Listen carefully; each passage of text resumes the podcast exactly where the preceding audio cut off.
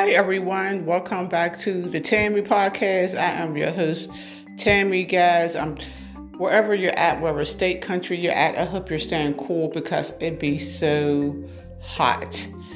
And some people said they prefer um, for it to be cold.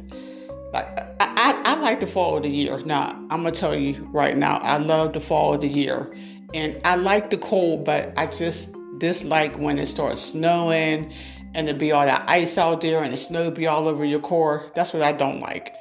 Trying to shovel myself out the snow. So I don't mind the heat. I mean, it do be hot, but me and the heat, I'm okay with the heat. The heat never bothered me. Not really. Okay, in this episode, I'm talking about why is everything so expensive? You cannot win. Go to the grocery store. I go to my local grocery store you can't really afford to eat healthy. The fruits are so expensive. It costs like $10 for a little bag of grapes. You could get a half a watermelon, probably it's reasonable, probably for like $2. But like cherries and all the other fruits, it's just so expensive.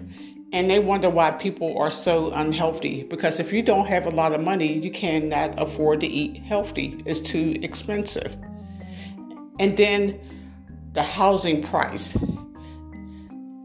Over the past decade, the, ho- the housing prices have skyrocketed. A one bedroom costs like over a thousand dollars on up. If you do find something like seven, eight hundred, six hundred dollars, it might be in a little sketchy area. You might get lucky and find something half decent for like seven or eight hundred dollars. They're making it impossible to be single. Utilities are expensive. Core um, operating a core is expensive because the gas prices are so high. The gas prices is like three dollars, and the gas lasts for like four and five days if you're if you commute a lot.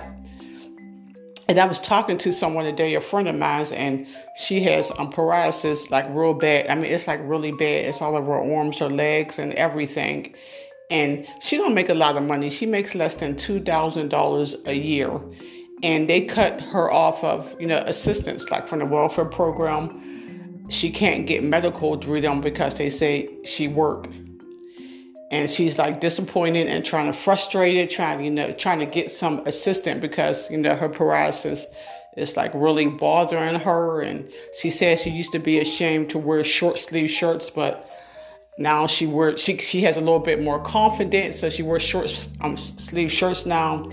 And the medicine, she says like thirty thousand dollars if I heard her correctly. But I mean that's a lot of money. And I know some people, everybody who's on welfare is not lazy.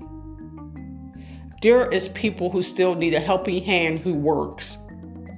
They don't make enough money to survive. They got to um, choose between buying medicine, paying their rent and buying food. And they need that helping hand. That's why the welfare um, program exists.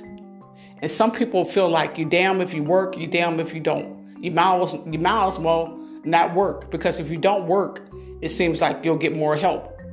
But if you work, it seems like they're punishing you for having a job. So it's it's like crazy out here. I think that people who makes less than $100,000 a year or $60,000 a year still need help. If you have a family, if you have kids, if you're a single parent, you need help. You might have to work two or three, four jobs just to make ends meet because everything is so expensive.